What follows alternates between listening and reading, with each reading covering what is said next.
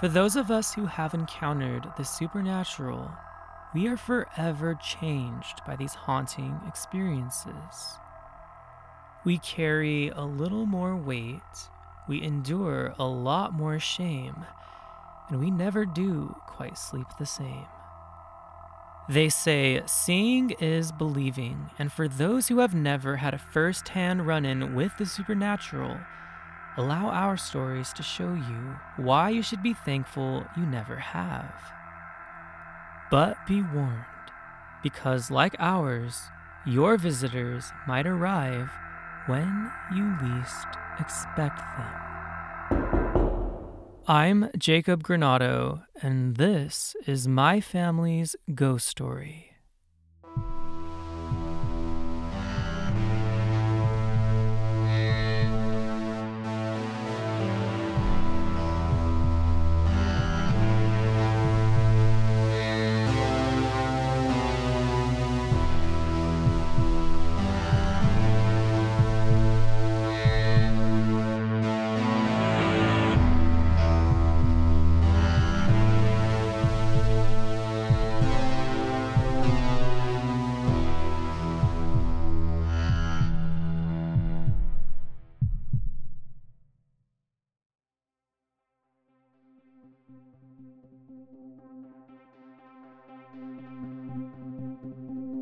The most part, I would say that the first half of my life was pretty normal.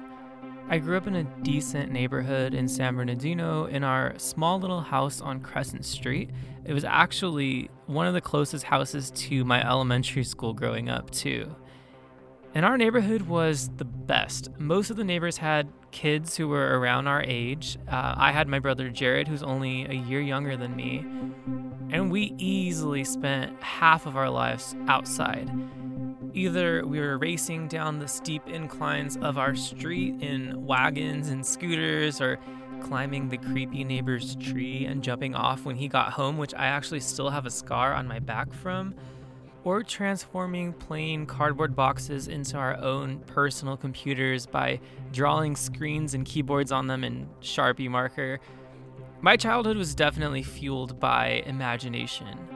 And speaking of imagination, we used to live right next to this, I guess it's a basin. We used to call it the wash, and it was essentially just a giant concrete dam, but it led to this wide open, muddy area between our houses and the mountains. We definitely weren't allowed to go back there, but the one or two times that we snuck off and did, I swear we almost died because even to this day, I believe that we were caught in quicksand. I mean, it was probably just mud, but you know, to be a kid, you're like, we're in quicksand. So we even had to like rescue each other with branches and shovels and stuff. It was all the drama. Oh, and speaking of quicksand, my other favorite pastime was reenacting movie scenes from my favorite movie as a child, Jumanji. Like we had the board game, and I would only play if we put the cards in order of how they played out in the movie. And I would make whoever was playing with me, aka my brother Jared, act everything out, every part of the movie, like hitting the mosquitoes with imaginary tennis rackets and all of it. Looking back at it now, I was definitely so annoying. I mean, I still am annoying and I still make people play games with me. But when I got older and American Idol was the show to watch, I also took to singing, and then I would make my brother and my neighborhood friends participate in these talent shows where we would lip sync to our now CDs, or now that's what I call music CDs. When I reflect on these years of my childhood, I genuinely feel nothing but joy and nostalgia. My mom always talks about how little we had back then, but I don't see it that way. Because maybe we didn't have a lot, but we had everything that we needed, and most importantly, we had a ton of love. My mom was a stay at home mom for the first part of my childhood, but she was as involved in our school as the school possibly let her be. And my dad was our coach every single year in Little League, and together they always made every single holiday, every occasion a priority, and we were happy. But most importantly, we were safe. I was shielded from the outside world. My parents did a really good job at fostering our innocence for as long as they possibly could. I mean, I probably believed in Santa Claus until I was 12. Honestly, it's not a joke. So, yes, we were safe, never feeling threatened or in danger until that was all taken from us.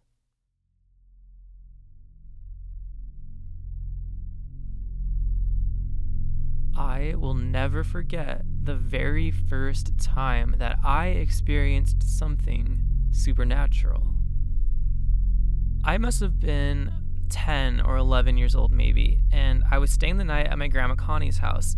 We loved staying the night there when we were younger because our cousins also lived there, but for some reason this time they weren't there, and neither was my brother. It was just me. So it's morning now. It must have been like 11 in the morning. And at the time, my great grandma Gloria, uh, my grandma Connie's mom, who we called Nana, was still alive. And Grandma Connie would pick my Nana up on certain days of the week and bring her over to her house so she could take care of her and spend time with her. By this time, my Nana couldn't walk on her own. She used this metal walker to get around. So this morning, it's just me, my Grandma Connie, and my Nana. I'm sitting at the kitchen counter eating Cocoa Pebbles, and it's it's funny how little details like this will stick with you. Anyways, I'm watching TV, although don't ask me what I was watching because I couldn't tell you that. You have a pretty good view of the TV if you're sitting at the kitchen counter at my grandma's house, and just past the TV, a little bit to the left, and maybe five feet back, is the door to the bathroom. If the bathroom door is open, you actually have a pretty clear shot of the toilet itself from the kitchen. And it's hilarious because now I have so many cousins running around that when I'm over at my grandma's house, if I glance over and the door is open, it's normal for me to see a two year old just naked sitting on the pot. But anyway, I'm watching whatever is on TV and I see my grandma Connie help my Nana into the restroom. Nana had one of those high seats that you moved above the toilet so that it was easier for her to go. But still, she always needed my grandma's help, specifically to get up off of the toilet. About a minute later, my grandma Connie walks out of the restroom, closes the door behind her, and says, Mijo, I'm gonna go put away the laundry in my room. If Nana calls for me, come get me. And she walks upstairs to her bedroom, and then I get back to my Cocoa Pebbles, and I keep watching TV, but I'm really only half paying attention because I'm waiting for my Nana to call my grandma any second. So it must have been a good three minutes later, and my Nana actually walks out of the restroom on her own. Like I said, when you're watching TV, you've got a clear shot of the bathroom door. So I'm watching her now as she's literally using her walker to very slowly walk from the restroom past the TV past the living room where she makes a right and walks completely out of my sight towards the stairs, towards my grandma's room. Whatever's on TV, sadly, I'm paying way more attention to it than to my Nana. And I mean, she's moving so slowly. What am I supposed to do? Watch her every step? And so when she turns the corner to go towards the stairs, it really didn't even register at all to me that she had done all of this until my grandma Connie runs down the stairs, She's kind of like surprised when she looks at me and she's like, Nana didn't call for me? And I say, No, but I, she got up on her own a few minutes ago. And my grandma's face just turns skeptical, like I'm playing a trick on her or something. And she's like, What do you mean? Nana can't get up on her own. And I'm like, Yeah, she did though. I saw her. She's she walked over there and I'm motioning towards the stairs. My grandma walks over to the stairs, searching for my Nana, and she's calling out her name. She's like, Mom, Mom. And now, almost panicked, my grandma runs back over to the restroom door and it's closed. She knocks on it and she's like, Mom, are you in there? And she opens the door, and my Nana is still sitting there on the toilet. Some years later, and I'm much older now, I walk into this conversation where some of my family members, my grandma included, were talking just nonchalantly about how this spirit of an old woman has been haunting their house and how they've all seen her at different times. And then it all came back to me.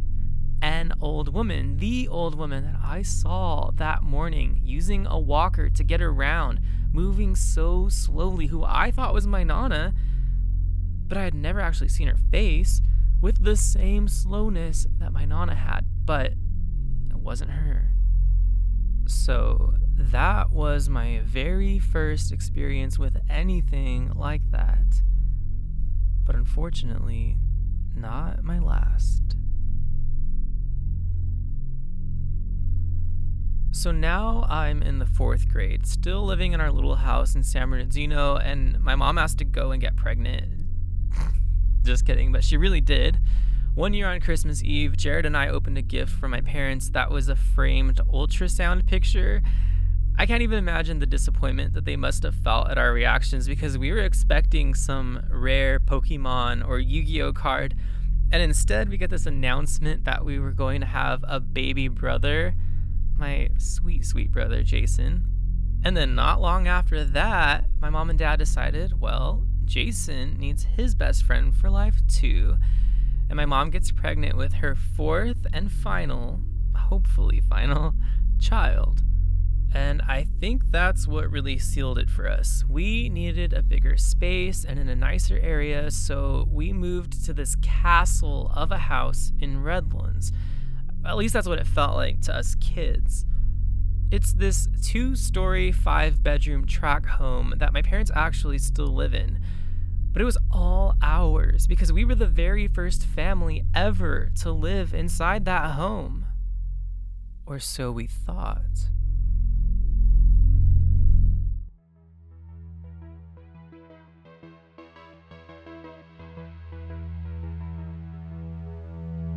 My mom actually went into labor on the first night that we had actually slept in the home and she brought back with her our youngest brother, Justin, and then our new normal began.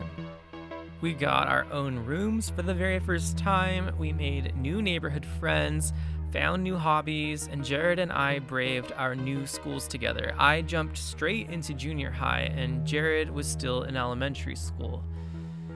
And then I had my first encounter in our new home.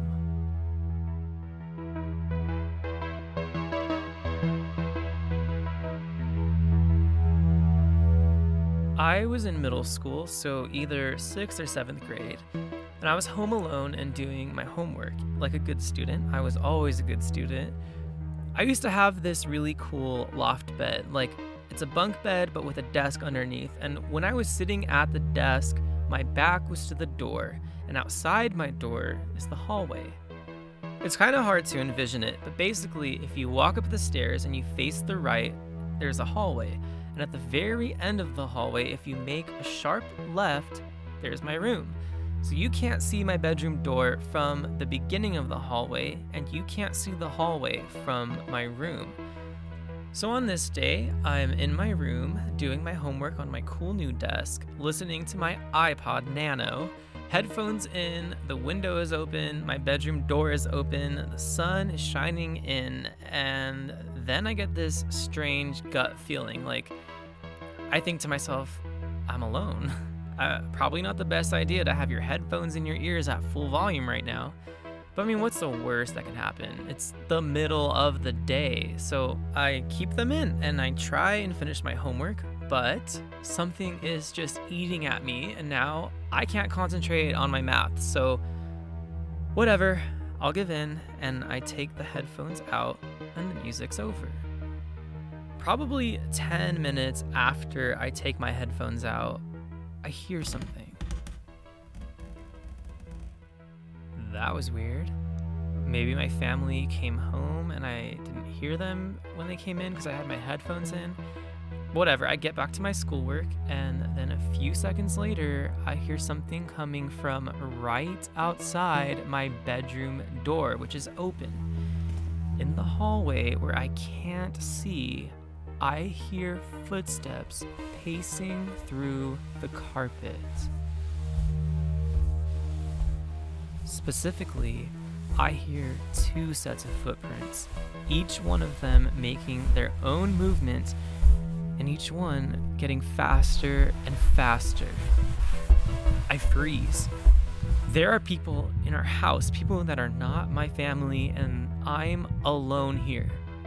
I'm gonna die.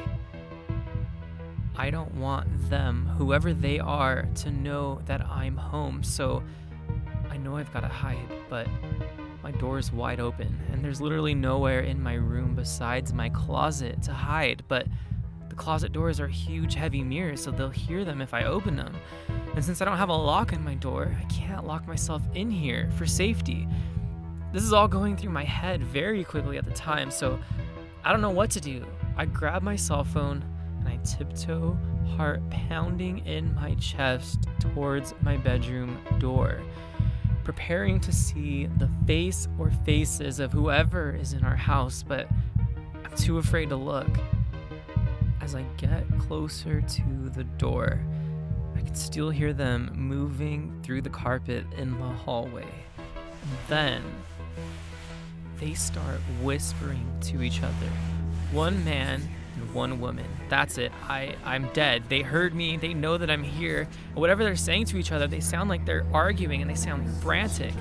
I can't take it anymore. I've got to get that door closed. So I slam the door shut. I sit quickly on the ground and I press my back against the door while pushing against the wall with my feet and all of my strength. I can still hear them as I'm dialing my mom's cell phone number, and when she answers, I tell them, Someone's in the house. She asked how I knew, and I told them, Because I hear them in the hallway. They're whispering to each other and they're walking through the carpet. Where are you guys? They tell me to go out and check, but no, I, I refuse to leave my room. I think they realized the magnitude of what was possibly happening, and since they were still a ways away, they called our neighbor who lived across the street and had a key to our house to come and check things out. I'm gonna call her Patrice. I'm crying hysterically at this point, unsure of what's going to happen to me or what the man and the woman are doing inside my house. But then I hear Patrice unlock the front door and come inside. I don't know if it was just the relief in my mind that someone was coming to my rescue, but the sounds seemed to just go away. Jake? She calls out for me, but I don't leave my room. And then I hear her opening doors throughout the house, and now I'm paranoid something might happen to Patrice. Then she finally gets to my room. I let my back off of the door, and she comes in and tells me there's nobody here. Everything is locked. Your window is the only window open in the whole house. But being a decent human being, she knew that I was too shaken up to be alone, so she let me go across the street and stay in her house until my family got home. And I just remember feeling embarrassed because clearly nobody had been in our home, and I was too old now to cry like this. I must have just made it up, but how? It was all so real. I, no, I, I didn't make any of it up. Then I think we just all kind of put it behind us and moved on with our lives in our new home. After all, I was the only one who had experienced it, and the idea of our brand new house being haunted was just so out of the realm of possibility. That was long before we ever realized that the supernatural doesn't follow some rule book. A few years went by. I started high school, and my two youngest brothers had just started elementary school. And all of this time, except for, you know, the occasional light turning on or off unexpectedly, or some creaks and thumps around the house, no big deal. Nothing seemed like too out of the ordinary. But actually, I take that back because I was also seeing shadows at this time. One time specifically, I was showering when I was home alone, and that's another thing. Most of my parents, my brothers, and my experiences happened when we were alone in the house. Anyways, I always used to shut and lock the door when I showered, especially if I was home alone, just in case you know, I had a repeat of that one day, and as I'm showering, I see through the frosted glass a shadow that looks like it's getting closer and closer to the shower door. and then I muster up enough courage to slide it open and look outside. But nobody's there. But the bathroom door is now completely pushed all the way open.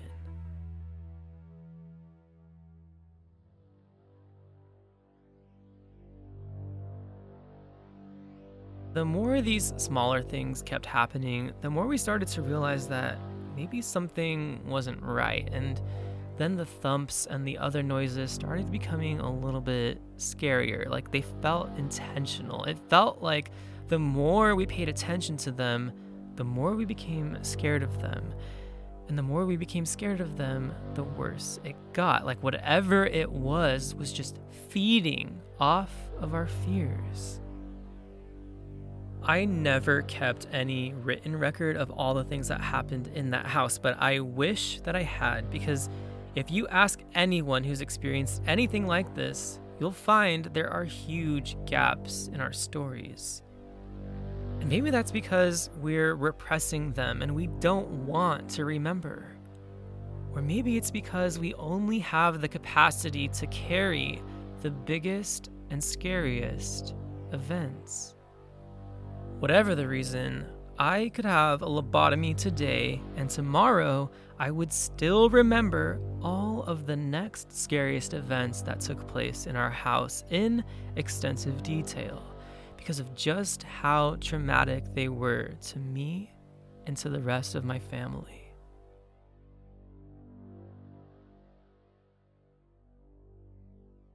I sometimes wonder if mom and dad had known what we were going to experience, if they still would have taken that house. Or would he still have found us no matter where we went?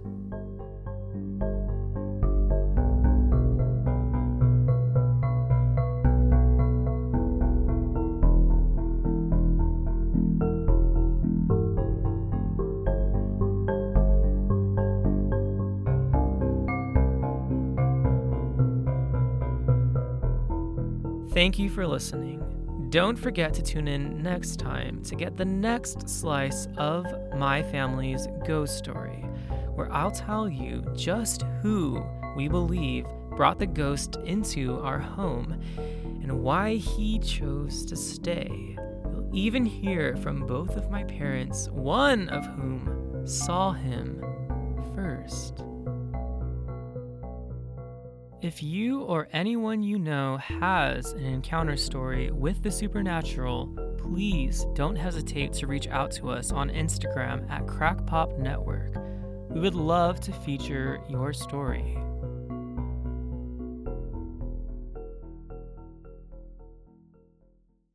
And I will return next Monday with a new Crackpop episode one that centers around another American family, only this family is less haunted, entirely fictional, but might hold the answers to society's most burning questions. See you soon.